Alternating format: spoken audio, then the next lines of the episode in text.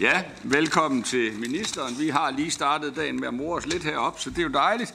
Finansministeren vil forelægge øh, revisionsrettens årsberetning øh, om budgetgennemførelsen i 2022, og ordet er dit, herr minister. Tak for det, og den ser jeg nu knap så morsom, men øh, det er rigtigt, at der er god stemning for morgenstunden i øvrigt, og det, det er jo rart. Øh, jeg vil i dag forelægge en øh, sag til forhandlingsoplæg. Det drejer sig om regnskabsgodkendelsen for EU's budget for 2022, den såkaldte discharge. Den 3. november øh, 2023 forelagde økonomiministeren revisionsrettens årsberetning om gennemførelse af EU's budget for 2022 til Europaudvalgets orientering. Som bekendt er det i sidste ende Europaparlamentet, der træffer afgørelse om det charge til kommissionen. For inden giver rådet en henstilling til Europaparlamentet, og henstillingen indeholder derudover rådets bemærkninger til kommissionen, som kommissionen skal følge op på. Kommissionen skal efterfølgende træffe foranstaltning for at efterkomme bemærkningerne i både Europaparlamentets afgørelse og rådets henstilling. Kommissionen følger altså op på vores henstilling.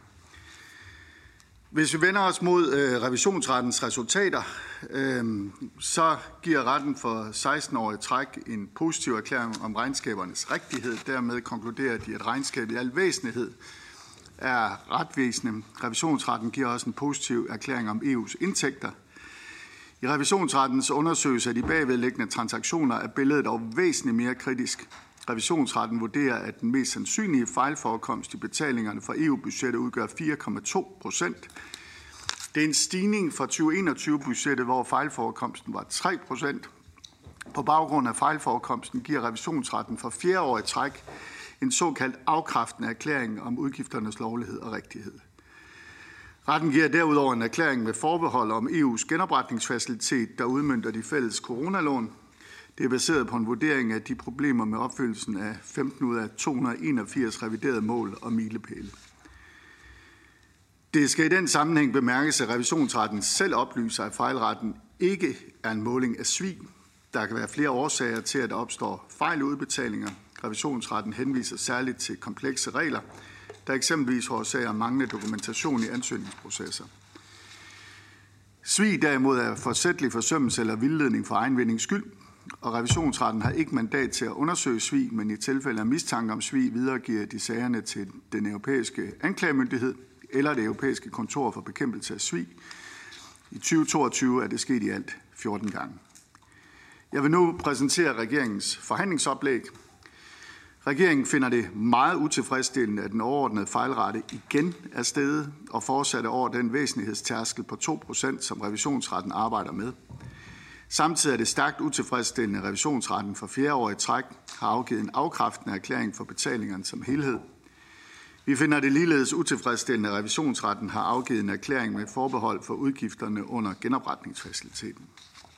Regeringen vil derfor lægge stor vægt på, at problemer med fejl fejlbehæftede betalinger adresseres tilstrækkeligt af kommissionen og medlemslandene, og at henstillingen tilstrækkeligt tager højde for den stigende fejlrate, vi vil også se på årsagerne til, at fejl opstår. Derfor vil regeringen lægge stor vægt på, at der fokuseres på årsagerne til kompleksiteten, og at der arbejdes hen imod enklere regler, som vil lette administrationen for både myndigheder og støttemodtagere. Vi skal yderligere se på særligt fejlbehæftede udgiftsområder, og regeringen vil derfor lægge vægt på, at kommissionen og medlemslandene får større fokus på de områder, der generelt er fejlbehæftede, i særdeleshed når udgifterne på de områder vokser i både absolut størrelse og som andel af budgettet. Regeringen vil ligeledes lægge vægt på, at de primære kilder til uopdagede fejl adresseres ved at fremme nødvendige foranstaltninger i samarbejde med forvaltningsmyndighederne.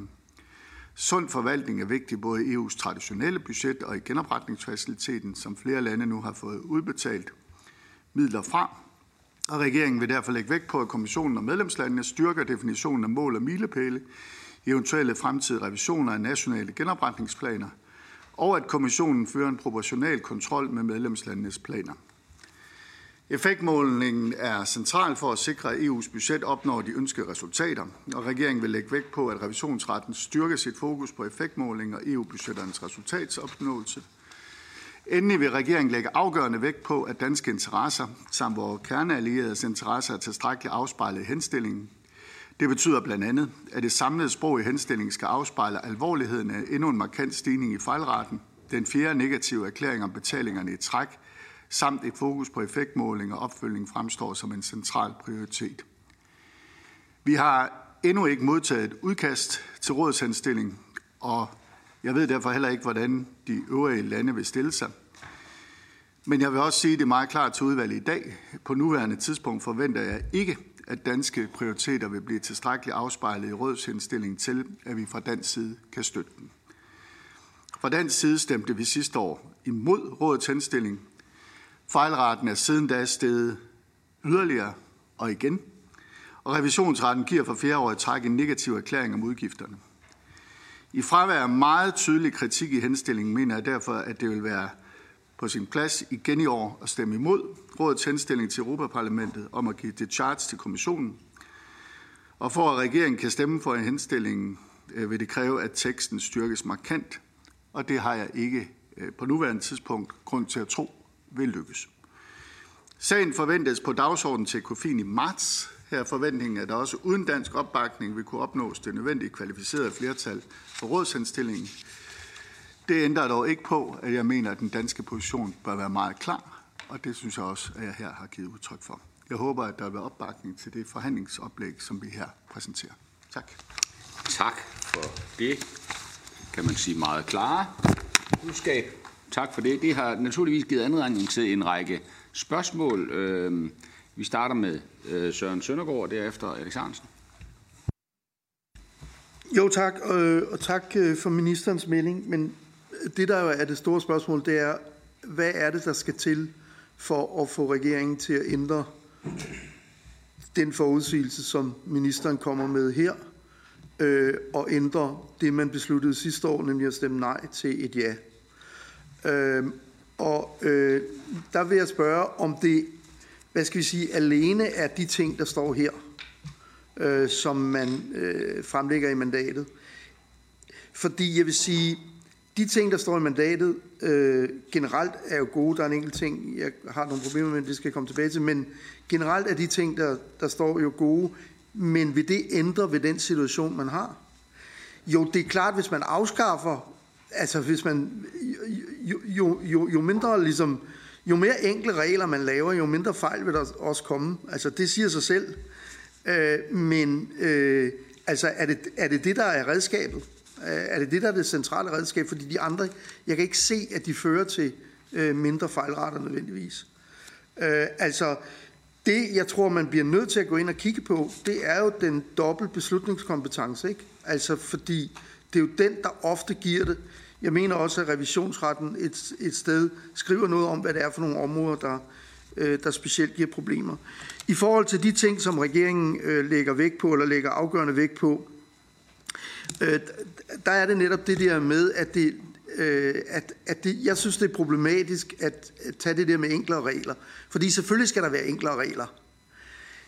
Men de områder, som tidligere har været undersøgt, viser jo bare, at der, hvor at man har mulighed for fra øh, ansøger at falde ned på den ene side eller den anden side, fortolke reglerne på den ene måde eller på den anden måde, så bliver reglerne i langt de fleste tilfælde fortolket på den måde, at det gavner modtageren eller medlemslandet. Og kun i et mindretal af tilfældene fortolket på den måde, at det gavner EU-kassen. Og, og, og det, altså, det, det, er jo det, det er jo det spørgsmål, som, som er interessant. Ikke? Altså, hvordan pokker kan, kan det foregå? Ikke? Øh, og der kan det godt være, at der er behov for enklere regler, det vil jeg slet ikke afvise. Men der er måske også i virkeligheden behov for mere kontrol. Fordi uanset hvordan, hvor enkle reglerne er, så er det klart, det, altså det er penge, og, og der vil altid være valg, hvor man kan fortolke det på den ene måde, eller fortolke det på den anden måde. Ja, og så til sidst, altså jeg vil meget gerne stemme for det her mandat. Øhm, øh, hvis jeg var sikker på, at ministeren øh, tager ned og stemmer nej. Ikke? Altså, øh, ellers så skal der en helt anden præcision af, hvad det er, ministeren forestiller sig, der skal være. Så jeg håber, at, at, øh, at øh, jeg ved ikke, hvordan man gør det, men altså, jeg vil, jeg vil gerne øh, give tilsavn til det her mandat med den helt bevidste forudsætning, at medmindre der sker en revolution i forhold til det, der ligger, så bliver den danske stemme nej. Ja, og så måske lige bare en al, aller sidste ting. Alliancer. Øh, altså, hvordan er forhandlingssituationen? Fordi øh, vi har jo tidligere haft en blok, der var meget kritisk. Jeg mener, det var Storbritannien, Sverige, Holland, var det dem? Og Danmark. Øh, altså, er, er der mulighed for at skabe en blok, også fordi det her, det er helt sikkert er noget, der, der, der skal ændres på den lange bane, og derfor gælder det om at få flere og flere med ombord, og ikke bare at vi selv ligesom viser, at vi er utilfredse. Tak. Tak for det. Øh, Søren Alex? Ja. Bruxelles er jo papirnussernes paradis, og det viser den her sag med al tydelighed. Uh, ministeren har gjort uh, glipperne redde for sagen, men i Dansk Folkeparti der er vi absolut ikke tilfreds. Og lad mig forklare, Danmark uh, bidrager med omkring 24 milliarder til EU's kasser hvert år. Og 4 procent, det svarer til omkring godt en milliard. Hvis regeringen nu gik ned og sagde, vi tilbageholder de 4 procent af vores tilskud, indtil at der kommer styr på svig og øh, forkert udbetaling, øh, og hvad ved jeg, så kunne jeg respektere det. Jeg har det lidt som øh, Søren Søndergaard. Øh, vi kan ikke rigtig være sikre på, hvad regeringen kunne finde på dernede. Det kunne være, at man blev besnakket og så stemt ja. Øh, vi, vi sidder her øh, år efter år, og det går kun én vej, nemlig en gal vej. Og på et eller andet tidspunkt, der bliver man nødt til at slå i bordet. Jeg synes ikke, regeringen slår i bordet. Det må kunne gøres bedre. Tak for det. Vil ministeren øh, ind her? Ja, gerne. Allerførst øh, i forhold til Søren Søndergaard, der siger, at enklere regler er et værktøj, men løser nok ikke hele problemet. Sådan hørte jeg det. Det er jeg sådan set enig i. Men, men noget af det, der bliver peget på øh, fra revisionens side, er jo, at meget komplekse regler i sig selv kan gøre, at folk har svært ved at, at få ansøgt på den korrekte vis. Så det er ikke så meget et spørgsmål om, hvorvidt de er berettiget nødvendigvis til at modtage beløb, men man kan lave formelle fejl, fordi at øh, ansøgningsprocedurerne er meget komplicerede.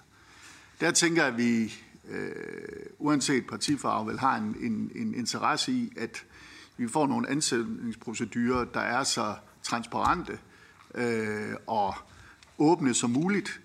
Øh, selvfølgelig med, det, øh, med den tilføjelse, at de også skal sørge for, at det er de rigtige modtagere, der får pengene. Øh, det siger sig selv. Der er jo øh, en, øh, en række øh, konkrete anbefalinger i revisionsrettens øh, årsberetning herunder til, eller til kommissionen. Og det synes vi jo øh, bestemt, der skal kigges på. Og derudover så har retten jo også øh, i en årrække påpeget, at de højere fejlretter særligt ses under samhørighedspolitikken øh, og EU-midler, der er refusionsbaseret. Og jeg mener derfor, at det vil give god mening, at øh, reglerne for samhørighed og strukturfonderne øh, kigges grundigt igennem, inden man kommer med det næste MFF-forslag i 2025. Så er det ikke sådan, at set med regeringens øjne, så bare det hele bliver lidt enklere, så er alle problemer løst. Men det vil være et vigtigt bidrag til, at vi forhåbentlig kan bringe fejlraten ned. Øhm, så øh, siger øh, Søren Søndergaard, at øh, medmindre der sker en revolution, og jeg forstår det sådan, at i denne her tilfælde er revolutioner ikke noget, man efterspørger. øh, så øh, i dette ene tilfælde, så øh, vil han gerne være sikker på, at der øh, ikke øh, bliver stemt ja fra regeringens side. Altså, øh, og lidt også til Alex Arnsen. Øh, vi har jo ikke set forslaget til tekst endnu, og derfor er det jo noget vanskeligt at forholde sig til det. Men jeg synes, jeg er meget klar i det, jeg siger her, at med mindre der sker noget markant anderledes end det, der er vores forventning, så vil vi fra dansk side øh, ikke kunne støtte, øh, at der bliver givet øh, grønt lys for det her. Og det vil sige, at det er jo ikke bare øh, snak. Vi viste jo allerede sidste år, at vi også sætter handling bag ordene.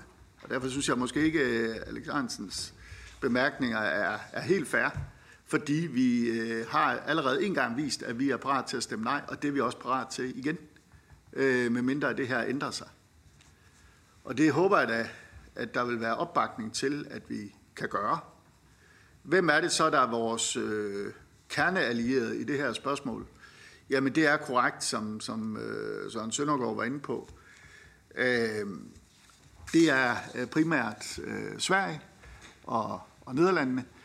Øh, og sidst stemte vi sammen med Sverige imod øh, mens Nederlandene havde en meget øh, hård øh, tekst øh, i forhold til det. Øh, og sidste år, der sendte vi sammen med Nederlandene en fælles erklæring, som, som understregede alvoren, øh, mens Sverige havde formandskabet og undlod at indgå i den konkrete erklæring. Øh, vores forventning øh, er, beklager, jeg tror, jeg fik sagt, at Nederlandene ikke stemte for. Vi forventer, at Nederlandene og Sverige, ligesom sidste år, vil være kritiske. De to lande stemte sammen med Danmark imod rådsindstilling sidste år. Der har været lidt forskelligt alt efter, hvis man har haft formandskaber, så har landene kunne være lidt mere tilbageholdende. Det er meget naturligt. Men det korte og lange, det er, det er øh, Danmark, det er Sverige, det er Nederlandene, der er de mest kritiske og hårde her, øh, og som også har været parat til at stemme imod. Vi så selvfølgelig fra dansk side gerne, at den alliance blev udvidet, så flere lande øh, deltager. Man kunne have en forhåbning om, at vi måske øh, kunne få skærpet nogle af de her instrumenter i forbindelse med de kommende MFF-forhandlinger, øh, og at andre lande end Danmark, Sverige og Nederlandene vil øh, have lyst til at tilslutte sig det. Yes. Tak for det. Den næste spørger er Therese Gavinius. Ja, øh, jamen det er jo et meget vigtigt emne, og før ministeren kom ind, så snakkede vi omkring over- og underimplementering af EU-lovgivning, og på en måde det her det er jo sådan et andet aspekt af en lignende problemstilling, altså bliver, øh, hvad er det vi beslutter, og bliver der ligesom bliver pengene brugt korrekt, øh, enten for meget eller for lidt. Og øh, det, jeg synes, der er det allervigtigste at kigge på, det er netop det her med at sige, at meget af det handler ikke om det her med svig, det er ikke forsætteligt, det vil sige, at man bruger pengene øh, ukorrekt, fordi at der er enten på grund af regler eller nogle andre ting. Og det er jo så spørgsmålet, hvor ligger årsagen til problemet henne? Øh, nu siger at der er nogen, der siger, at det er papirnusserne i Bruxelles, men det er det jo så sandsynligvis ikke. Det er jo sandsynligvis øh, medlemslandene selv, som øh, ikke har forstået, hvad for nogle regler de skal søge efter, eller hvad det kan være. Og det gælder jo sådan set også Danmark, og en stor del af det handler jo også om det her med genopretningsfaciliteten. Og det er jo også noget, vi skal kigge meget grundigt ind i, når vi søger alle de her milliarder bruger vi, øh, gør vi det så faktisk efter en korrekt metode, og er der faktisk nogle problemer følgende? Det tror jeg nemlig, der kan være, der er. Så det er jo sådan noget, vi i virkeligheden selv også skulle kigge ind i. Så spørgsmålet er, hvor er egentlig årsagen til problemet, eller hvor ser ministeren årsagen til problemet? Fordi jeg tror egentlig, der kan være flere steder, den kan ligge. Og så måske et andet aspekt i det. Nogle gange sidder vi også her og diskuterer, hvorvidt vi skal øge budgettet til øh, mere administrativ kapacitet i Bruxelles. Og det er jo også noget at sige, hvis vi skal holde styr på de her penge, så har vi brug for nogle administrative ressourcer, så der sidder nogle dygtige mennesker og holder styr på, at penge bliver udbetalt korrekt. Men hvis man ikke er villig til det, så er det måske klart, at det, der stiger en fejlrate. Så et andet spørgsmål, det er, hvis man kigger på det over historisk set, så er der også faktisk sket et fald ved vi noget om, hvad er det for nogle initiativer, eller det givetvis, nu er jeg lidt stadig ny i det her felt, ikke? men altså, man har jo arbejdet kraftigt på det her tydeligvis, så der er jo sket et fald over 20 år, som jeg synes er vigtigt at bemærke, og så stiger det så, altså det vi skal være bekymrede omkring. Øhm, så, så min pointe er bare, spørgsmålet er netop øhm, i forhold til kontrol. Er der den rigtige kontrolkapacitet til at faktisk, at penge bliver brugt rigtigt? Og kan vi også kigge ind af, så det er medlemslandene, og ikke altid skylden, der skal give til Bruxelles, men det er faktisk også medlemslandenes egne ansvar at sørge for, at man øh, bruger pengene korrekt, øh, så der ikke opstår de her problemer efterfølgende. Tak for det. Marianne? Mange tak, og tak til ministeren øh, for, for gennemgang. Altså, øh, i SF er vi helt enige i kritikken af, at, øh, at den her øh, fejlrate i udbetalingerne, den er øh, ikke er acceptabel, og vi synes, at, øh, at ministeren og regeringens holdning på øh, er ude at, øh, at øh, vise stærk kritik af det her og stemme imod, medmindre det bliver medkommet, hvilket er det, der sandsynligvis ender med. Det bakker vi helt op den, om den forhandlingslinje. Øh, det jeg vil sige i tillæg til det, det er, at altså det er jo, ministeren kommer også selv ind på det, det er ikke første gang, vi får kritikken, vi fik det også sidste gang, men hvad sker der? Altså, hvad sker der egentlig, når vi kommer med en stærk kritik, og vi stemmer imod? Øh, hvad er processen for, at vi rent faktisk får fuldt op på de øh, anbefalinger, som, øh, som øh, revisionen kommer med i forhold til at forbedre det her? Hvornår kan vi forvente, at der sker noget? Og så vil jeg sige, øh, en af de ting, som der også ligesom bliver øh, fremhævet øh, af revisionsrettens øh, årsberetning for 2022, er ikke kun det her med fejlrater på de 4,2, men det er også, at vi i Danmark ikke er særlig gode til at bruge de penge, vi har ret, eller vi har fået lov til at bruge. Øh, det her med, at, øh, at vi mister øh, finansiering, vi simpelthen er, er for dårlige til at absorbere midler fra EASY-fonden. Øh, hvor at, øh, at vi jo har en, en bundplacering sammen med Malta i Europa i forhold til at få brugt de her øh, penge. Og det synes jeg øh, er også er kritisabelt. Ministeren kom ikke ind på det øh, her nu her, men øh, jeg ved, at ministeren har gjort sig nogle tanker om det. Og det vil jeg egentlig godt høre, om ministeren kunne svare på. Hvad, hvad, hvad er planen her, og synes ministeren, at den kritik, vi får af Danmark, er... Øh, er hvad synes ministeren om den kritik, vi også får? Tak for det, og så tror jeg, at ministeren kan forvente en øre sønderrivende kritik. Næste øh, kommentar fra Henrik Møller. Øh, ja, tak. Øh, ja, altså, det, det, det, der jo et eller andet sted er lidt irriterende ved det her, det er jo, at, at det her er jo vand på, på kritikers mølle, kan man sige, øh, Øh, i forhold til det. Og det er, jo, det er jo nemt at stille nogle krav til ministeren om, at nu må du øh, få EU til at ændre på det her, men det er jo, det er jo, det er jo, det er jo lidt større end, end noget, vi alene kan klare i forhold til det. Men det, jeg synes, der er positivt, det er det her med, at signalet er meget klart øh, i forhold til, til den danske regeringsholdning til det her. Det synes jeg er enormt positivt, og derfor kan vi selvfølgelig godt bakke op omkring det mandat, der er. Tak for det. Minister? Øh, tak for det. Øh, allerførst i forhold til, øh, skal vi nu, der, der spørger, hvordan, hvordan har udviklingen været, og øh, er det her et spørgsmål om, at man mangler administrative ressourcer øh, i EU? Jeg vil sige det på den måde, at øh, jeg synes, der er mange administrative ressourcer i EU, men jeg synes måske ikke, de alle sammen bliver brugt lige fornuftigt. Og jeg synes, det her var et sted, hvor man kunne bruge dem øh, fornuftigt ved at sørge for, at det er så gennemskueligt øh, og så transparent øh, som muligt at søge de her ting, og at man selvfølgelig også har øh, den bedst mulige øh, kontrol af det. Og ja, det, der har været en udvikling over 20 år, men de seneste år, der er det gået i den forkerte retning. Øh, og der, hvor man jo fra revisionsrettens side siger, at smertetærskelen er, det er omkring de øh, 2 procent. Og der er vi altså nu øh, ramt mere end det dobbelte, nemlig 4,2 procent. Øh, og det er øh, simpelthen stærkt utilfredsstillende. Og handler det her så om, at man i medlemslandene eller i EU ikke er gode nok til, jeg tror, det er en kombination. Altså, øh, jeg tror, der er, er begge elementer i spil. Øhm, og det skal vi selvfølgelig øh, i fællesskab øh, arbejde med. Men, men det ændrer bare ikke på, at når, når jeg synes, det er vigtigt, at Danmark, med mindre der sker øh, noget øh, meget overraskende i forhold til den kurs, der vil kunne lægges af et flertal af landene, stemmer nej, ligesom vi gjorde sidste gang, så er det dels fordi, jeg mener ikke, der er grundlag for at stemme ja, fordi jeg synes, der er så øh, alvorlig en, en kritik, som der ligger i, at vi nu rammer de 4,2 men så er det jo også for at sende et klart signal. Altså i årene før har vi jo forsøgt og med dialogens vej og på traditionelt dansk vis at sige, jamen lad os da prøve at tale om tingene og se, om vi ikke kan flytte øh, nogle ting. Og, og vi har forsøgt. Men vi må også bare konstatere, at på trods af de forsøg, at vi ikke kommet i mål. Og så er det her så det næste skridt, vi kan tage.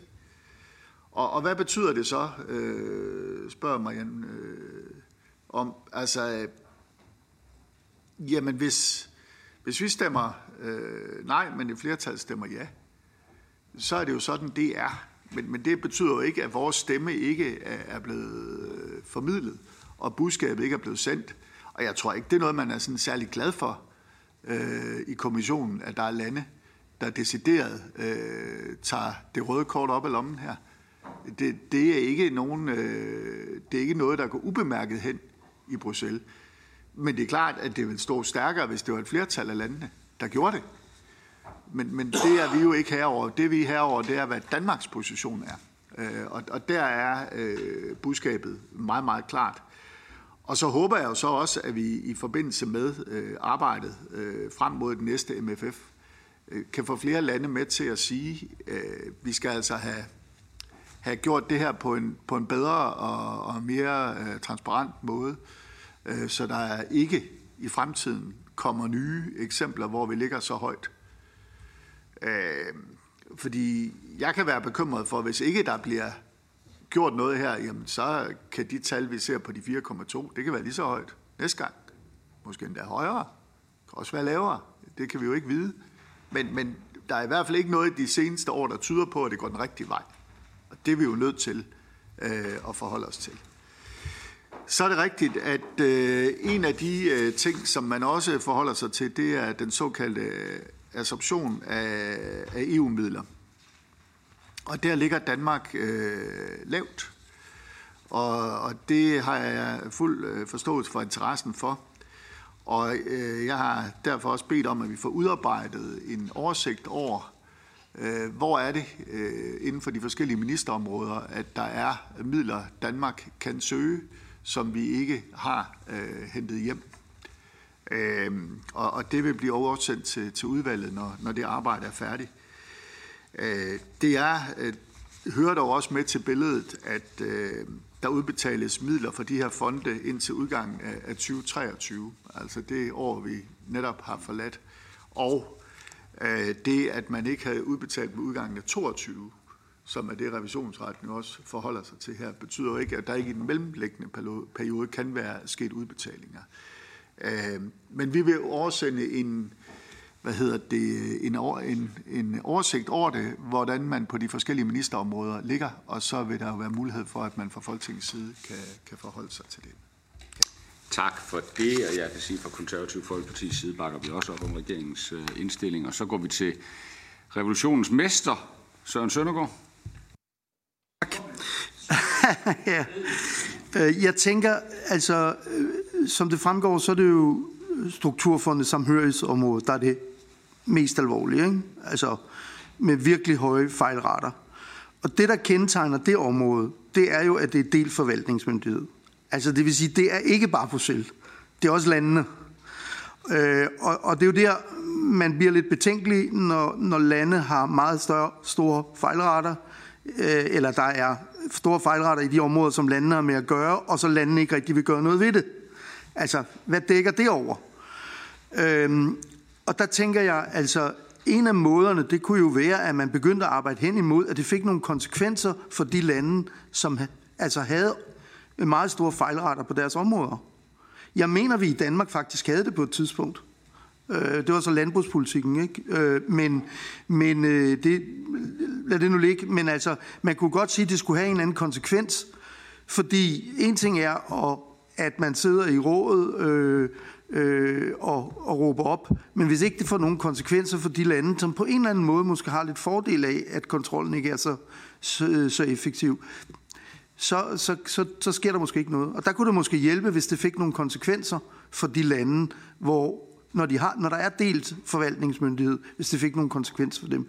Det synes jeg i hvert fald, at, at man skal overveje, fordi ellers er jeg bange for, at det her øh, det fortsætter. Øh, men så tænker jeg, altså som sagt, vi vil meget gerne stemme for det her. Ikke? Kunne vi ikke lave en aftale gående ud på, at hvis øh, mod forventning, øh, ministerens forventning, at der skulle komme så mange gode ting på bordet, at man overvejer ikke at følge op på, hvad man gjorde sidste år, nemlig stemme nej, så kommer man lige tilbage til udvalget. Altså fordi, så kan vi stemme for det her mandat, som det ligger her, øh, men så får vi også mulighed for øh, at diskutere de ting, øh, hvis det er, at, øh, at der ligger noget, der gør, at regeringen føler, at den, den øh, skal stemme for. Tak. For formandens side synes han bestemt, det er en fremragende idé. Det håber jeg også, ministeren øh, bakker op om. Den næste, det er hr. Kim Valentin ude for den virtuelle verden. Ja, øh, tak for det. Øh, ikke overraskende, så øh, synes vi i Venstre, at regeringen ligger øh, det rigtige sted på den her sag.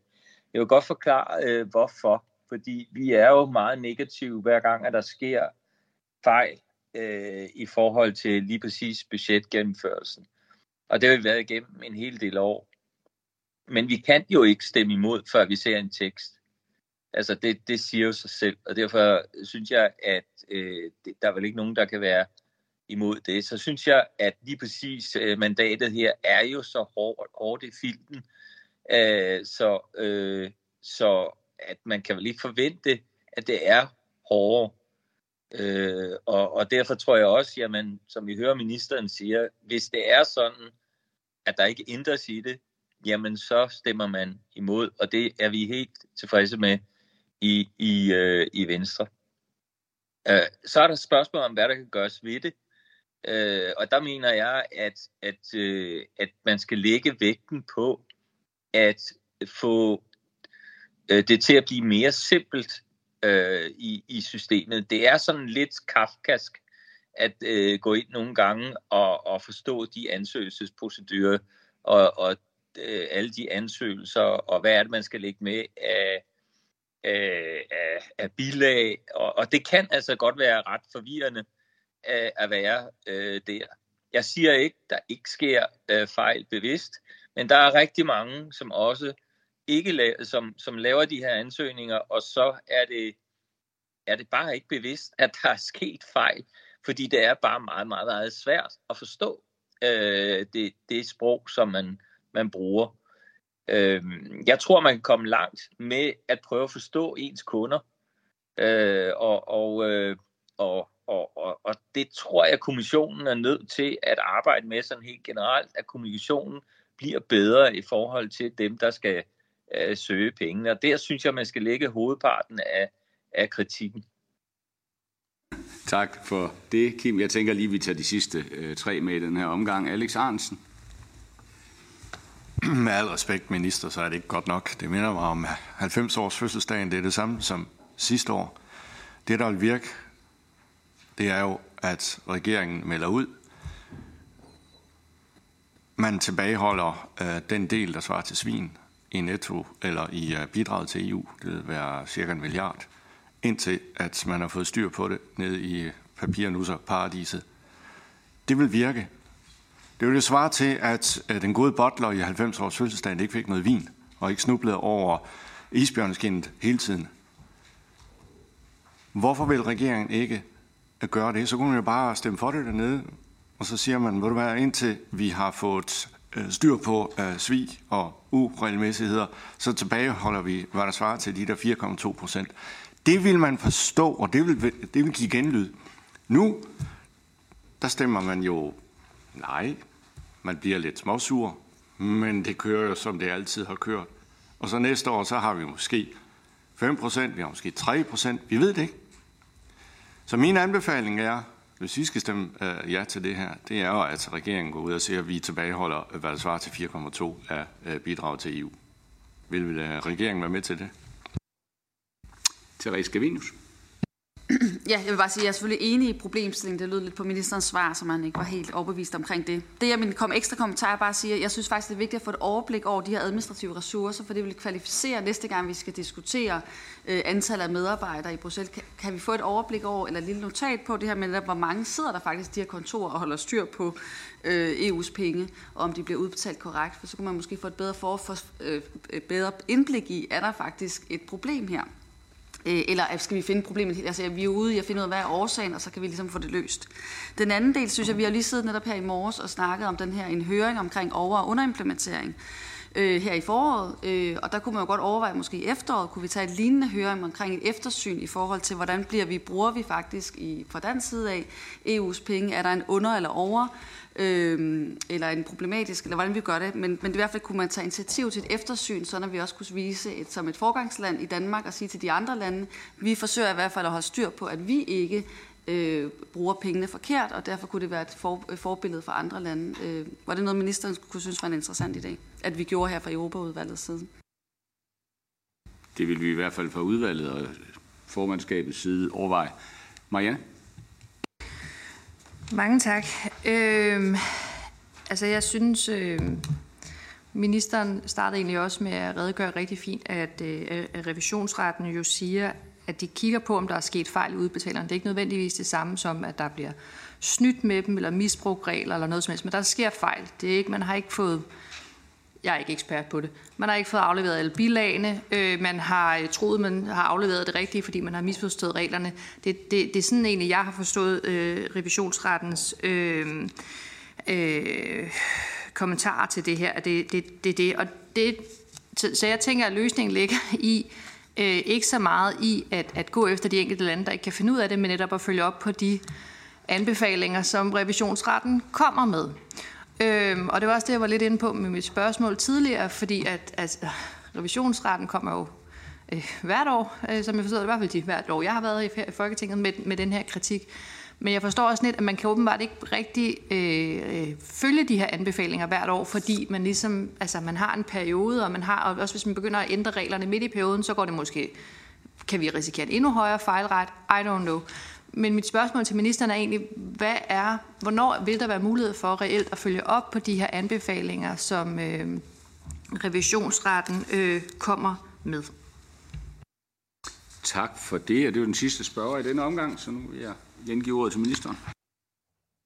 Jamen, øh, tak for det. Og allerførst til, til Søren Søndergaard, øh, der siger, kan vi lave den aftale, at hvis regeringen mod forventning øh, kan se, at der ligger en tekst, som er så stærk, at vi ikke kan, eller at vi synes, at det giver god mening, at vi stemmer for, at så kommer jeg tilbage til udvalget, og det forstår jeg også, at det konservative folkeparti synes jeg er en god idé, at hvis man på en dag kan forene øh, enhedslisten og det konservative folkeparti, så skal der jo være tungvejende årsager til ikke at prøve at, at gøre det. Så, øh, så det, det vil jeg gerne øh, give tilsavn om, at øh, det, så vender jeg gerne tilbage øh, der. Og så forstår jeg, at hvis det er tilfældet, så øh, vil enhedslisten også støtte mandatet. Og det, det, er jo, det er jo glimrende. Så øh, Alex Hansen, øh, øh, jeg må sige, at øh, det retoriske niveau er som altid højt øh, og inspirerende. Øh, billedet øh, måske lidt sværere at følge, men, men, men det skal ikke øh, komme os eller kom Alex Arnsens øh, indlæg til skade. Altså, jeg er meget svært ved at se. Øh, jeg er lidt i tvivl om, hvem der er guldtæppet, og hvem der er den gamle dame, og hvem der er bottleren her. Men jeg kan i hvert fald sige, at... Øh, at øh, eller isbjørneskinnet, var det vel? Øh, men jeg kan i hvert fald sige, at øh, regeringen i lighed med sidste år er meget øh, klar øh, i spillet. Øh, og jeg tror også, at det er, er vigtigt at sige, at vi jo er med i EU, og vi betaler vores andel, som vi skal, ligesom vi også skal have mulighed for at modtage det, vi er berettiget til. Øh, og jeg ved ikke, om det var en fortalelse fra øh, Alex Hansens side, men der blev sagt, at når der er svig for 4, i 4,2 procent, jeg tror, det er vigtigt at sige, at det revisionsretten forholder sig til her, er, hvor der er fejl. Øh, og i de tilfælde, hvor man måtte mene, at det inden for de fejl, at der er en mistanke om, at der kunne være svig, så sender man det videre til de relevante myndigheder. Og i sidste omgang var det, øh, tror jeg, var det 14 øh, eksempler, der var på det. Så man kan ikke sætte lighedstegn mellem de 4,2 procent og så svig, bare for en god ordens skyld.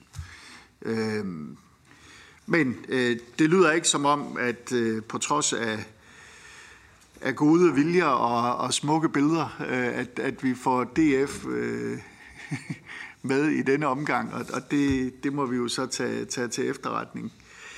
Øhm, så i forhold til Therese Scavenius, øhm, hvordan med, øh, med embedsværk kan vi få en oversigt over det? Det skal vi prøve på efter bedste evne. Men jeg tror, det er vigtigt at sige, at det her handler jo ikke alene om dem, der er sat til at kontrollere. Altså det er jo ikke alene revisionsrettens. Det er jo den måde, man udformer tekster på ude i de forskellige dele af EU-systemet. Så, så det er jo en bredere øh, horisont, man skal have her. Men, men vi vil efter bedste evne forsøge at besvare det spørgsmål, selvfølgelig. Og så til øh, Marianne Bidsted. Øh, Bigum Bidsted, det er en, en anden fremragende øh, Marianne, som øh, kommer fra min hjemby. Beklager forvekslingen der. Øh, Bigum, at øh, spørge, hvornår er det bedste tidspunkt at få ændret på det her? Det er, tror jeg, når vi skal øh, kigge ind i den næste MFF. Fordi det er der, vi også har muligheden for at dreje for alvor på nogle håndtag, hvis der er viljen til det. Og det kræver jo så, at andre lande også er parat til det. Og, og, og det kan jeg af god grund ikke vide, om der vil være en vilje til. Men det er i hvert fald noget, vi vil arbejde for fra dansk side. Ja. Tak for det her, minister. Der er lige en enkelt spørger, der er snedet sig ind på listen. Christian Friisbak. Tak for det, jeg beklager meget. Ja, det, det var forsvarsministerens skyld, kan jeg sige. da han absolut skulle have lidt forhandling her til morgen. Men øh, vi har jo haft en drøftelse forud for mødet, som jeg satte pris på. Vi bakker op om mandatet, og der bliver stemt nej, og, og jeg kan forstå, at der også er lovet en rapport på absorptionskapacitet øh, øh, for de forskellige områder, som vi kan tage bestik af det og sige, hvordan vi øh, i hvert fald en eller anden form for redegørelse, opgørelse. Øh, rapport er måske et stort ord. Øh, men, øh, øh, og så har vi jo også diskuteret det der spørgsmål om svig. Øh, og, og det, da vi havde den tekniske briefing, fik vi den beskrivelse af, at det antallet af sager, der bliver anmeldt og afgjort, ikke er, er steget, men har vi en opgørelse på det, sådan historisk, øh, øh, hvor mange sager, der faktisk bliver indbragt for under for, for anklagemyndigheden, øh, og, øh, og hvordan, øh, hvordan det tal det udvikler sig. Fordi det er jo det, der et eller andet sted kan sige til os, om der også sker en stigning øh, der. Så, så det kunne være nyttigt at, at se de tal også, men, øh, men fuld opbakning til en hård linje og til en stærk øh, dansk markering her. Tak for det. Ministeren ind med en sidste kommentar. Men i virkeligheden bare, at, at det er rigtigt, øh, at øh, jeg kan tilsavne om, at vi vil lave en oversigt over øh, absorptionen øh, af, af EU-midler øh, fordelt på, på ministerområder og sende til, til udvalget her. Øh, og jeg vil også meget gerne, at vi laver en, en opgørelse over, hvor mange sager har der været indbragt for de relevante myndigheder i forhold til problemstillinger omkring svig, set i forhold til det samlede billede i et, i et historisk perspektiv. Så, så, så det gør vi gerne, og vi har et fuld forståelse for, at man ikke kan være to steder på en gang. Og jeg håber, at Christian Friis Bak øh, også har gjort det glimrende over hos øh, forsvarsministeren. Tak for det, og på trods af referencer til 90 års fødselsdag og store revolutioner osv., så, videre, så kan jeg jo konkludere, at der ikke er et flertal imod regeringens forhandlingsoplæg, i det det kun er Dansk Folkeparti, der er imod. Dermed vil jeg ønske øh, ministeren en fremragende royal weekend.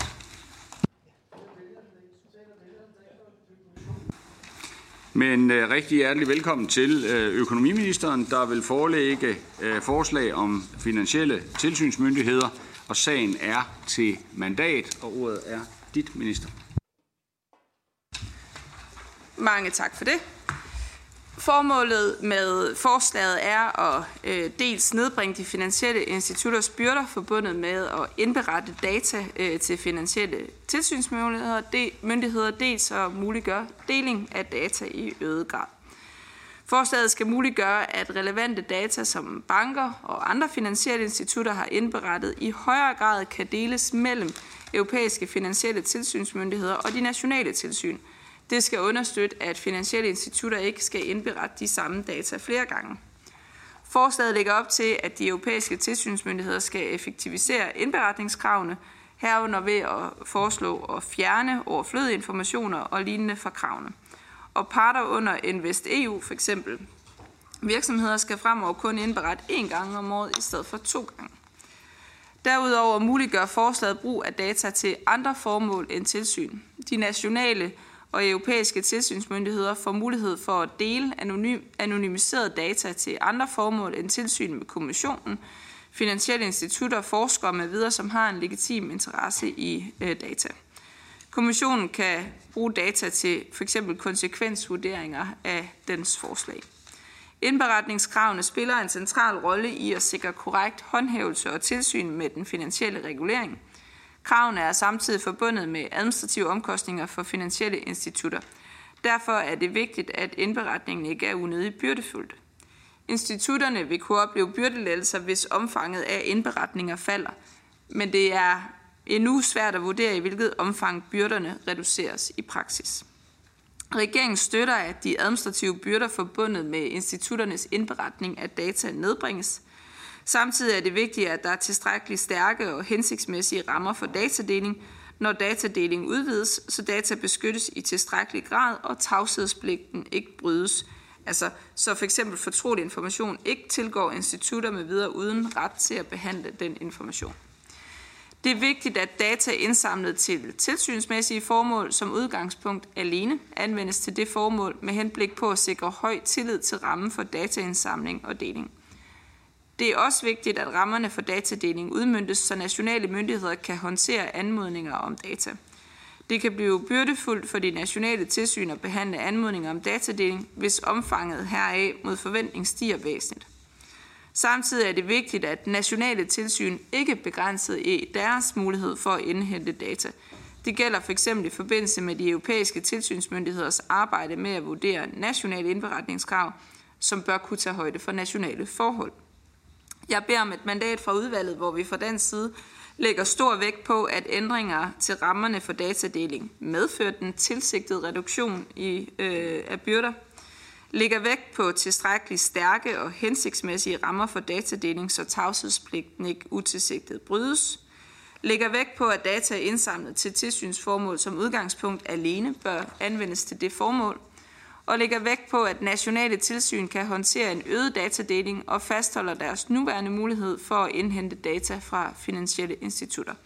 Og regeringen går på det grundlag aktivt ind i de videre forhandlinger og forventer at kunne tilslutte sig et kommende kompromis. Tak for det, og jeg kigger lige rundt, om det giver anledning til andre spørger end Søren Søndergaard. Øhm, vi øh, bemærker os, at øh, der i sammennotatet står, øh, og jeg citerer, indberetningskravene spiller en central rolle i at sikre korrekt håndhævelse og tilsyn med reglerne. Og jeg konstaterer også, at ministeren gentager det i sit mundtlige oplæg. Øh, og det øh, synes vi er et helt afgørende udgangspunkt, og det fremgår jo også her. Øh, og derfor har vi altså behov for en lille smule strammere mandat. Så derfor øh, vores øh, tilslutning til mandatet hænger sammen med, om ministeren kan være positiv overfor for det første, at lægge stor vægt på, at man fastholder de nationale tilsynsmyndigheders nuværende muligheder for at indhente data fra finansielle institutter i forbindelse med tilsynsarbejdet. Og for det andet, at man lægger stor vægt på, at de dele af forslaget, der omhandler om ESA'erne, skal foreslå nationale indberetningskrav ophæves og evaluere de nationale indberetningskrav tages ud af forslaget. Tak for det. Er der andre, der har spørgsmål? Nej. Ministeren? Så regeringen mener, at, at det mandat, her, der ligger her, det balancerer øh, de hensyn, der er. Øh, det er rigtigt, at, øh, at, at øh, det er afgørende, at man kan øh, har mulighed for at tage højde for nationale forhold, og at man derfor også kan, kan indhente øh, de data, man måtte øh, have brug for. Øh, det er også det, der er udsigt til i det arbejde, der er, og mandatet afspejler balancerne øh, i det. Tak for det. Ja, Alex Hansen. Altså, jeg har lyttet meget noget til ministerens øh, forklaringer og også forsøgt at sætte mig ind i, øh, i øh, notatet. Øh, og umiddelbart er det jo meget positivt, at man forsøger at få færre byrder for erhvervslivet og for finanssektoren, fordi det er godt for det indre marked. Men hvorfor skal det foregå på EU-niveau? Hvorfor kan Danmark ikke gøre det af sig selv? Og hvorfor kan de andre lande ikke gøre det af sig selv? Hvorfor er det, at det er så nødvendigt, at vi lige præcis laver det på den her måde? Jeg har ikke helt fået svar på det, hverken ved at lytte til ministerens gode forklaring, eller gennem notatet, som er udmærket. Og det kan skyldes, at det er lidt kompliceret, den måde, det er blevet fremstillet på. Kan ministeren gøre mig lidt klogere? Ja, vi prøver. Ministeren. Altså for det første, så øh, er det jo ikke sådan, at Danmark ikke selv kan spille en rolle. Altså i, nu bliver der lagt vægt på, øh, og, og det er der jo god grund til, at man stadigvæk har en mulighed for nationalt at vurdere, for at kunne tage højde for nationale forhold, hvad der kunne være af behov for at indsamle data og modtage indberetninger. Så på den måde, så vil de danske myndigheder jo fortsat i deres bestræbelser også skulle vurdere, om de data, man beder om at få, og den dataindsamling, der sker, står mål i forhold til de administrative byrder, der er. Så, så det er ikke sådan, at forslaget her jo udelukker, at, at man også fra dansk side har en opmærksomhed på, øh, hvordan øh, man balancerer den øh, indberetning, man efterspørger øh, fra de finansielle institutter generelt. Når det her det er et relevant EU-tema, så er, det jo, så er det jo fordi, at de her institutter de også opererer på kryds og tværs af EU, og derfor så er der også en række ting, som der er samling på øh, på EU-niveau i forhold til, til data, hvor at formålet her er sådan set også at forhindre, at man som finansielt institut skal indberette de samme data flere gange til flere forskellige steder, men øh, i virkeligheden at strømligne øh, ved at give mulighed for, at man kan dele de data, der indberettes et sted. Øh, altså hvis man forvejen indberetter til, til EU-myndigheder for eksempel, at så kan man dele øh, øh, med, med danske myndigheder. Så, så det er det, der ligger i forslaget her, og i og med, at der bliver det data på EU-niveau, så er det relevant også at diskutere det her i en EU-sammenhæng. Tak for det. Så har vi øh, Kim Valentin og derefter Alex Hansen igen. Ja, øh, tak øh, for det. Øh, Venstre giver selvfølgelig øh, mandatet, men, men det, der er vigtigt at påpege, det er, at lige præcis på områder, hvor vi kan arbejde sammen øh, i EU med at skabe ens regler, så der er level playing field imellem landene, er det jo vigtigt at, at gøre det. Ellers risikerer man, at et enkelt land øh, løber øh, ud af en eller anden øh, øh, øh vild vej, hvor de for det første ikke bliver særlig sikre som, øh, øh, som bank eller, eller andet. Øh, men for det andet, så øh, kunne man jo også forestille sig, at nogle lande måske fandt på at give deres egne banker nogle særlig gunstige vilkår. Og jeg siger det her, for at der ikke skal være tvivl om, at der selvfølgelig også er øh, nogle ting, hvor vi i Danmark øh, skal tage hensyn til, hvordan vi gør det i Danmark. Men det synes jeg netop også, det her forslag øh, giver plads til. Øh, og så er det vigtigste, at man på områder som det her netop laver fælles regler og får en fælles standard, således at vi kan gøre det på samme måde alle steder i hele EU. Tak for det, Kim Alex Hansen. Ja, altså det er jo positivt, at man strømligner. Men hvis, jeg vil gerne gå et spadestik dybere og blive mere konkret. Hvordan gavner det den danske finanssektor, at vi overhovedet skal indberette disse uh, data? Altså en ting er, at det sker kompliceret nu, og at man så gør det enklere fremover. Hvorfor er det, at det er en god idé? Tak for det, og ministeren. Helt generelt så i og med, at øh, den europæiske finansielle sektor opererer på kryds og tværs af EU, så giver det øh, rigtig god mening, at man både der, hvor der er nogle, noget fælles, øh, man kan holde øje med, at altså, der er jo en række områder, det, hvor der er, altså i forhold til kapitalkrav og andre ting, øh, at, at, at, øh, hvad hedder det, at, at reglerne er fælles på tværs, og derfor så bliver man også nødt til at kunne øh, få indberettet data øh, på kryds og tværs, så man kan holde øje med, øh, apropos øh, Kim øh, Valentins bemærkninger, at der er øh, altså ensartet vilkår, at man spiller efter reglerne på kryds og tværs, og, og det har øh, vi et interesse i, at de danske institutter at gøre, men når danske institutter indberetter, så indberetter man også fra andre lande, det vil sige, der får vi også den interesse i at kunne også holde øje med, hvad der sker i andre lande. Det, har, det er der også en interesse i fra dansk side. Tak for det, og jeg har ikke flere på listen. Jeg kigger lige over til Dansk Folkeparti for et nik eller et rysten på hovedet i forhold til det her forslag. Der er et nik og enhedslisten. Er der også et nik derfra? Nej. Nej, godt. Så kan jeg konkludere, at der ikke er et flertal imod regeringens øh, forhandlingsoplæg, i og med at det kun er enhedslisten, som øh, har vist sig at være øh, imod det. Og dermed øh, springer vi direkte videre til punkt 6 på dagens dagsorden, hvor vi fortsætter med økonomiministeren, der vil forelægge rådsmødet vedrørende ECOFIN, altså økonomi og finans, som finder sted den 16. januar. Og her er alle sager til orientering. Tak for det. Øh, ECOFIN øh, finder øh, ganske rigtigt sted den 16. januar. Det belgiske formandskab skal præsentere sit arbejdsprogram for ECOFIN. Formandskabet vil på det økonomisk-politiske område prioritere reformen og implementering af EU's øh, finanspolitiske regler. Øh, der blev opnået en politisk aftale om reformen i ECOFIN før jul. Det orienterer jeg også om under øh, siden sidst. Og der udstår nu forhandlinger mellem Rådet og Europaparlamentet. Og målet er at afslutte forhandlingerne snarest i lyset af det kommende valg til Europaparlamentet. Der vil også være fokus på den økonomiske assistance til Ukraine og implementeringen af genopretningsfaciliteten og Repower EU. På det finansielle område ventes formandskabet at prioritere forhandlinger med Europaparlamentet om blandt andet pakken af forslag til bekæmpelse af hvidvask og forslaget vedrørende miljømæssige, sociale og ledelsesmæssige vurderingsaktiviteter, altså ESG-vurderinger. Man vil også fortsætte forhandlinger om en række sager med henblik på enighed i rådet. Det drejer sig blandt andet om EU-rammerne for krisehåndtering af nødlidende kreditinstitutter, så princippet om, at omkostninger ved bankkriser skal bæres af bankernes aktionærer, bail-in, og ikke statslige midler, bail-out, og at det skal udbredes til flere kreditinstitutter, ikke kun de største. Samtidig skal indskydergarantimidler i højere grad kunne bruges til krisehåndtering. Det drejer sig også om EU's detailinvestorstrategi, der blandt andet har til hensigt at gøre det lettere for private at investere. På skatteområdet ventes formandskabet blandt andet at prioritere forslaget om nye regler for mere sikker og hurtigere lempelse af udbytteskat og arbejde videre med forslagene om moms i den digitale tidsalder, tolvreform og fælles EU-rammer for selskabsbeskatning.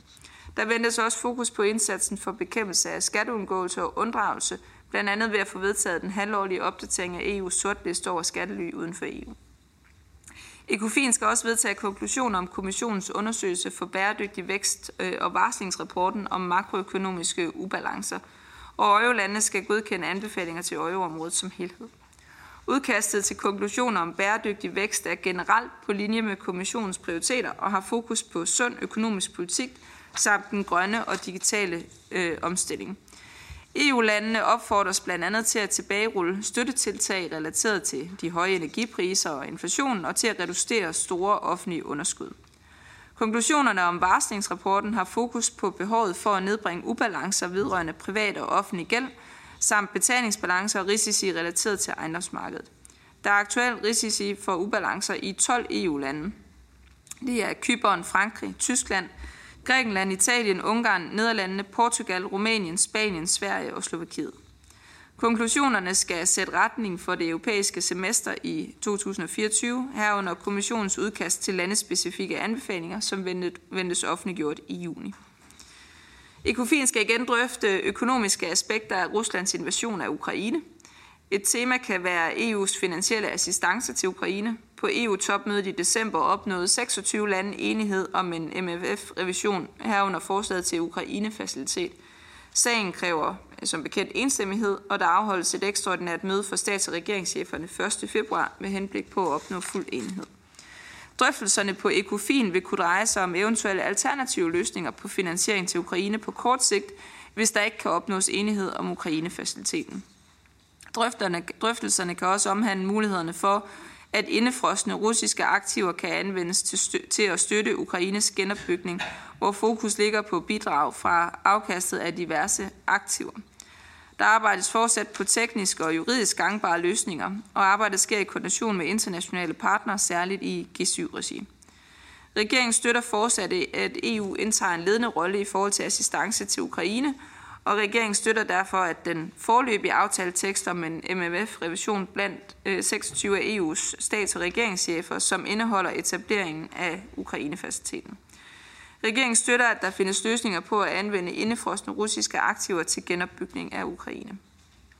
Under siden sidst vil jeg orientere om den politiske aftale om reform af EU's finanspolitiske regler, som vi indgik på Ecofins ekstraordinære uformelle videokonference den 20. december. Aftalen er generelt på linje med de ventede kompromiser, som vi har drøftet løbende her i udvalget, og senest i forbindelse med ECOFIN den 8. december. Aftalen fastholder flere væsentlige elementer fra kommissionens forslag fra april sidste år. Aftalen indebærer øh, således, at landene skal fremlægge nationale mellemfristede planer for finans- og strukturpolitik med en sti for de offentlige nettoudgifter. Planerne skal indeholde en tilpasningsperiode for udgiftsstigen, hvor efter høj gæld skal falde mod mere holdbare niveauer. Tilpasningsperioden er fire år, men kan forlænges til syv år, hvis landet forpligter sig til reformer og investeringer, der blandt andet styrker vækstpotentialet og den finanspolitiske holdbarhed. Der er også enige om en procedure for store underskud på linje med de gældende regler, hvor lande med underskud over 3% af BNP kan få en henstilling om at rette op på finanspolitikken. Aftalen indeholder justeringer i forhold til kommissionens forslag på centrale områder. I forhold til gældsreduktion er der indført minimumskrav, så udgifterne, udgiftsstigerne for lande med gæld mellem 60 og 90 procent af BNP skal sikre, at gælden falder med en halv procent af BNP årligt i gennemsnit under tilpasningsperioden. Lande med gæld over 90 procent af BNP skal sikre, at gælden falder med 1 procent af BNP årligt i gennemsnit. Reglerne indeholder således væsentlige elementer fra det danske forslag, herunder at kravet til årlig gældsreduktion skal afhænge af gældens niveau – og måles som en gennemsnit over en vis periode. Ecofins aftale indeholder også et underskudskrav. Lande med høje underskud eller høj gæld skal således fastlægge udgiftsstier, der sikrer, at underskuddet har en sikkerhedsmargen på 1,5% af BNP til grænsen for det faktiske underskud på 3% af BNP. Aftalen præciserer også kriterierne for reformer og investeringer, som giver adgang til en forlænget tilpasningsperiode, altså fra de 4 til de 7 år, inden høj gæld skal begynde at falde. Det præciseres blandt andet, at reformer og investeringer, som indgår i et lands genopretningsplan, kan medføre en længere tilpasningsperiode, hvis de styrker vækst og finanspolitisk holdbarhed. Aftalen præciserer også bestemmelser om håndhævelse af reglerne. Det gælder blandt andet den kontrolkonto, der skal registrere afvielser fra udgiftsstierne. En vis sum af små årlige overskridelser af udgiftslofterne eller en større overskridelse i et enkelt år vil således udløse en vurdering af, om landet skal have en henstilling. Aftalen indebærer også, at forøgelser af forsvarsudgifterne kan udgøre en formidlende omstændighed i forbindelse med vurderingen af, om et land skal have en henstilling. Regeringen ser positivt på, at der nu er opnået enighed om nye finanspolitiske øh, EU-regler i ECOFIN. Det er et godt kompromis, som rammer balancen mellem realisme og ambition, og det har hele tiden været en central dansk prioritet. Det er særligt positivt, at der øh, kommer gældsreduktionskrav, som er mere konkrete og målbare end kommissionens forslag, og principperne er baseret på det forslag, som Danmark fremlagde, netop for at ramme en balance mellem ambition og realisme i kravene til, hvor meget og hvor hurtigt høj og uholdbar gæld, uholdbar gæld skal reduceres. Det er også positivt, at reglerne indeholder et mellemfristet underskudskrav, så man kan gå ind i en lavkonjunktur med en større buffer og samtidig undgå for store faktiske underskud. Og det er positivt, at der skal gennemføres reformer, der styrker de offentlige finanser på lang sigt, hvis man vil forlænge sin tilpasningsperiode og dermed opnå mere fleksibilitet i finanspolitikken på kort sigt. Det har også været en vigtig dansk prioritet. Vurderingen er derfor, at aftalen matcher godt med mandatet, som udvalget gav øh, her øh, den 14. juni.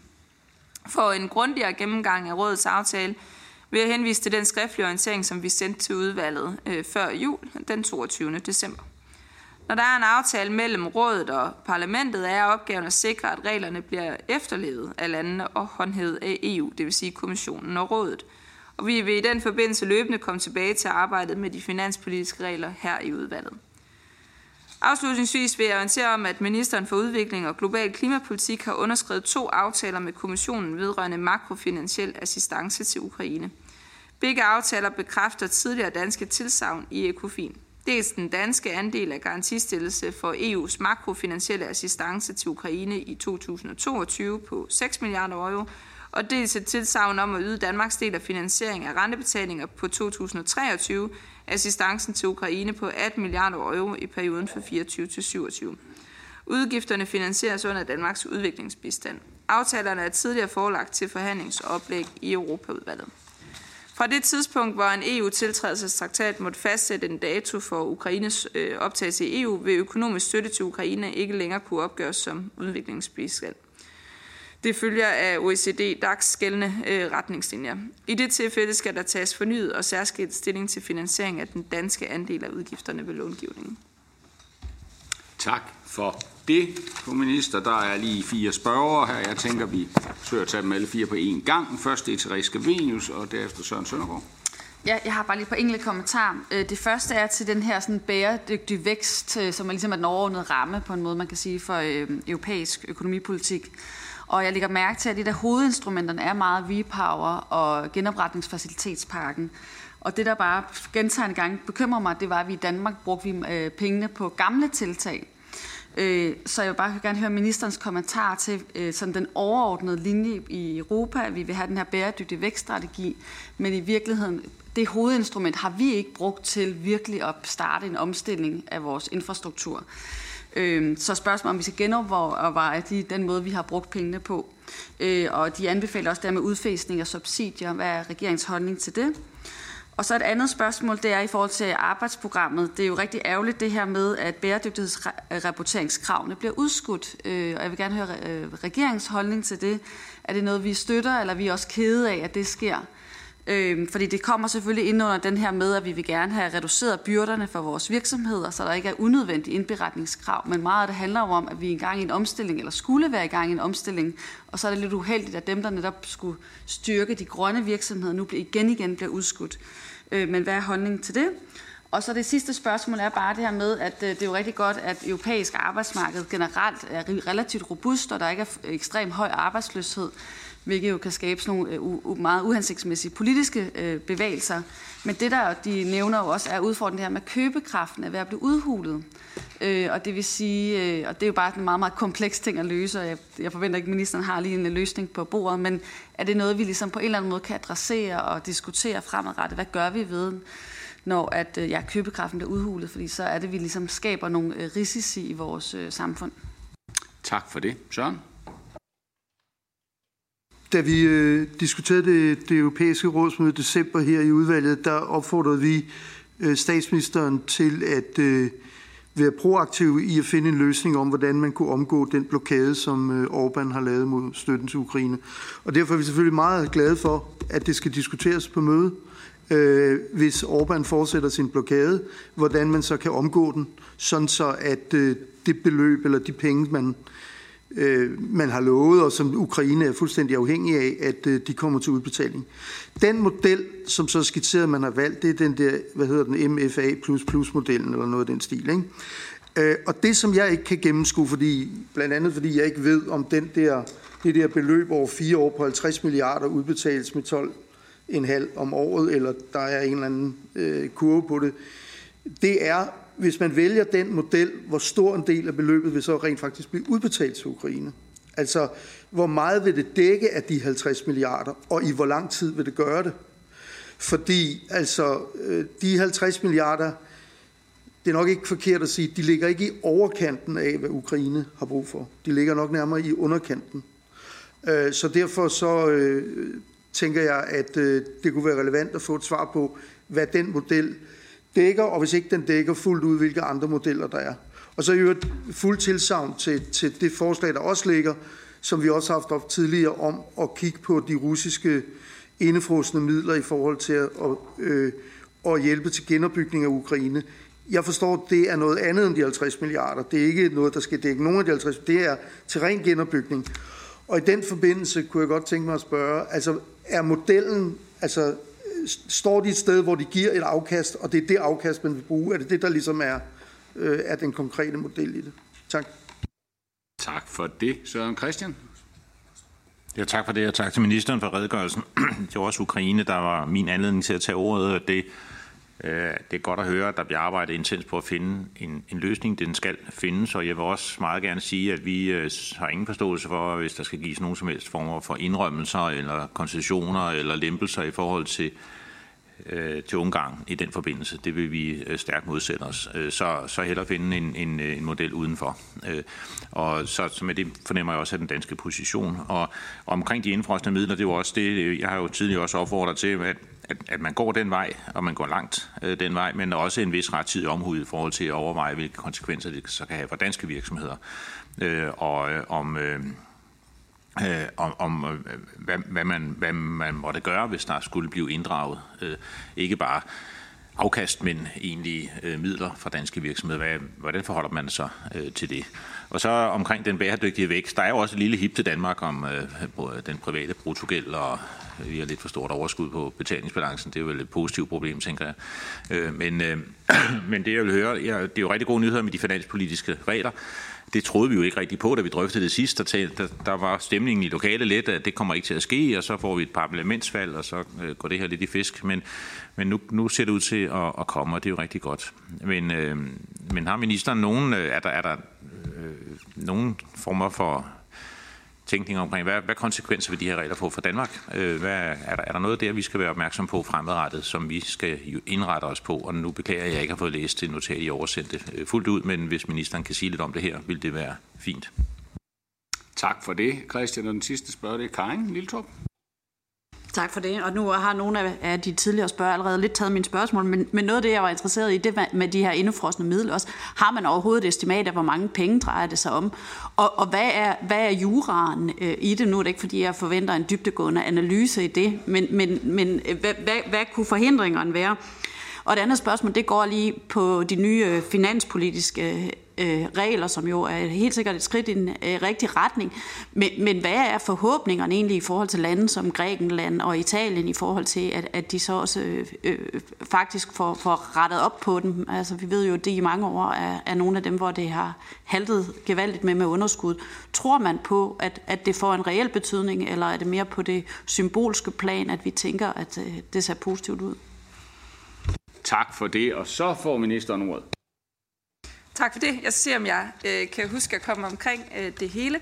Øhm, I forhold til øh, Repower EU øh, og, og genopretningsplanerne, så, øhm, øh, så øh, har Danmark øh, ikke planer om at revurdere øh, det arbejde, der allerede er lavet der, og Danmark er i øvrigt også øh, jo på en lang række felter øh, langt øh, i forhold til, til mange andre, øh, og det skal også ses øh, i, i det lys. For så vidt angår anbefalinger om at udfase øh, subsidier, øh, og her tænker der jo på forskellige initiativer i forbindelse med øh, pres øh, fra inflationen, så øh, er det øh, i regeringens optik en, en fornuftig anbefaling. Når man ser på tværs af EU-landene, så har øh, de danske tiltag, der har været gjort, øh, har været gjort de har været øh, målrettet, og de har været midlertidige. Det betyder også, det pres, eller det der, den effekt, der er at i forhold til potentielt at kunne forlænge den inflationære effekt, eller øh, de økonomiske konsekvenser, der måtte være af tiltagene, øh, for så vidt angår Danmarks vedkommende, øh, ser meget mere fornuftige ud, øh, end hvis man sammenligner øh, med andre, og derfor så er det generelt klogt, øh, at man ikke laver meget dyre, øh, meget brede tiltag, men laver målrettede øh, midlertidige tiltag. Så det er en, det er en fornuftig anbefaling. Øh, I forhold til det med indberetninger og bæredygtig vækst osv., det tror jeg, vi må vende tilbage øh, på. Det kan jeg ikke øh, svare på på stående fod. I forhold til bekymringer omkring købekraft, så, så er det jo rigtigt, at i en situation, hvor inflationen stiger hurtigt og meget, så vil det uundgåeligt, og det kan man også se på de danske tal, hvis man ser i den seneste økonomiske redegørelse, betyde noget for den købekraft, der er. For så vidt angår Danmark, så er det jo vurderingen i den seneste økonomiske redegørelse, at der faktisk vil være øh, rigtig mange, som i løbet af det indeværende år vil op, øh, opleve, at deres købekraft bliver genetableret svarende til niveauet, før inflationen steg rigtig meget, og dermed er det jo en god nyhed, at inflationen er kommet så hurtigt under kontrol, at den ligger ret lavt nu, også selvom vi forventer, at den kommer til at stige øh, øh lidt igen på den korte bane, og at det ikke har sat sig i at inflationsforventningerne, fordi de er jo også ret centrale i forhold til, hvad der sker med inflationen, har øh, rykket sig. Så, så, øh, så lige præcis set med danske briller og købekraft, så, øh, så er der grund til faktisk at, at, at, at se lyset af, hvor stort et chok inflationen var, og, og synes, at det ser fornuftigt ud. For så vidt angår spørgsmålet om Ukraine øh, og en plan B, hvis man øh, måtte kalde det det, så øh, er det rigtigt, at der er taget udgangspunkt i øh, øh MFA+, MFA+, øh, og der ligger ikke øh, på nuværende tidspunkt en konkret øh, øh, aftale om et konkret beløb øh, eller andet, så, så det konkrete spørgsmål om, hvad, hvad vil det præcis være, kan jeg ikke svare på her.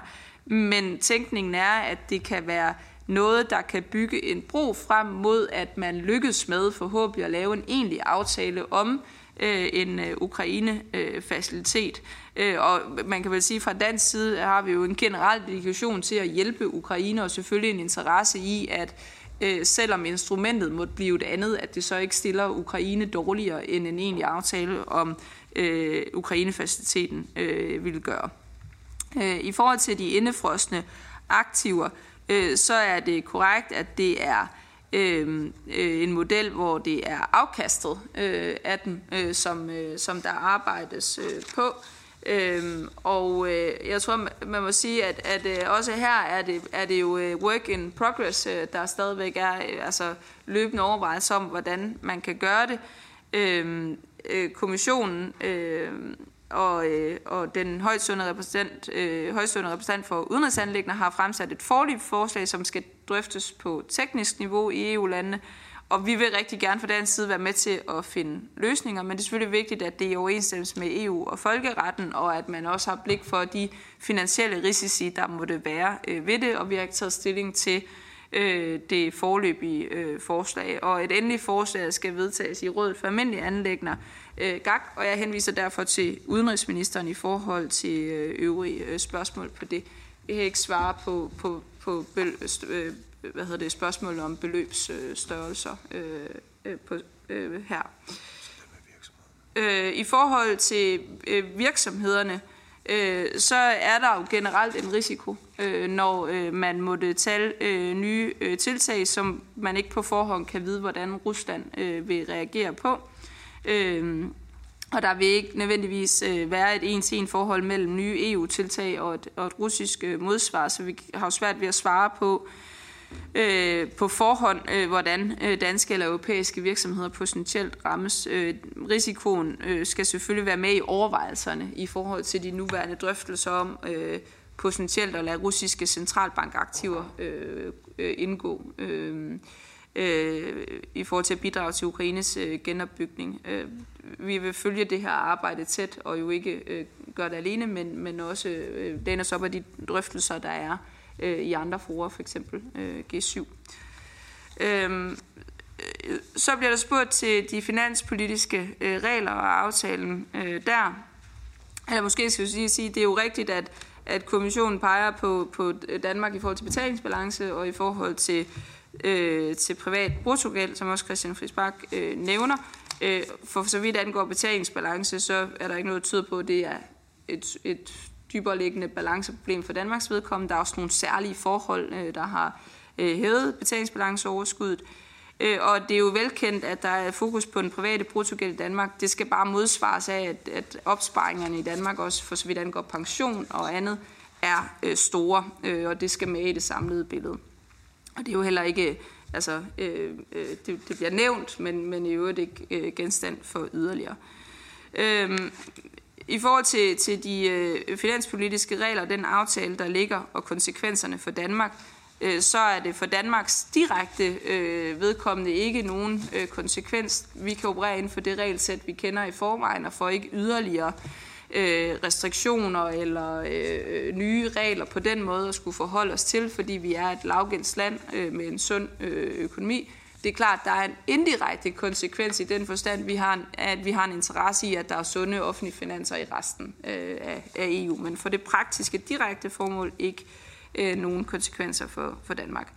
Øh, for så vidt angår vurderingen af, om, øh, om det her så, altså hvordan vil man så håndtere det i de øvrige lande, det kan man jo dårligt svare på øh, på forhånd, men man kan jo forsøge sig med en, en, øh, en spot om, Øhm, og det øh, skal jeg jo så gøre i den forstand at sige, at det, der har været tænkning med reglerne her, har været, at de skal være stadigvæk være ambitiøse, men også være mere realistiske, sådan så man rent faktisk har en mulighed for at arbejde med det i de enkelte lande. At der bliver et større landespecifikt ejerskab, altså det ikke bare lige er en generel regel, men at, at man kan lave egne mellemfristede planer, man kan tage udgangspunkt i. Det er jo i øvrigt et instrument, vi kender rigtig godt fra Danmark i forvejen at man øh, også øh, vil øh, kunne træffe beslutninger, der giver en større grad af fleksibilitet og få dem vurderet ind i planerne. Så forhåbningen er, at det her det vil blive et afsæt til, at der bliver lavet nogle øh, ambitiøse planer, der gør en forskel på en måde, hvor landene tager et større øh, ejerskab øh, til det. Men det er klart, det er også ambitiøse planer, og derfor vil det også være noget, som i en række af landene altså vil kunne mærkes øh, og, og, og vil kræve øh, at man træffer nogle beslutninger og tilpasser sig den situation, man er i. Tak for det, og jeg har ikke flere kommentarer på listen hernede, så derfor så kan jeg nu ønske ministeren en fremragende weekend.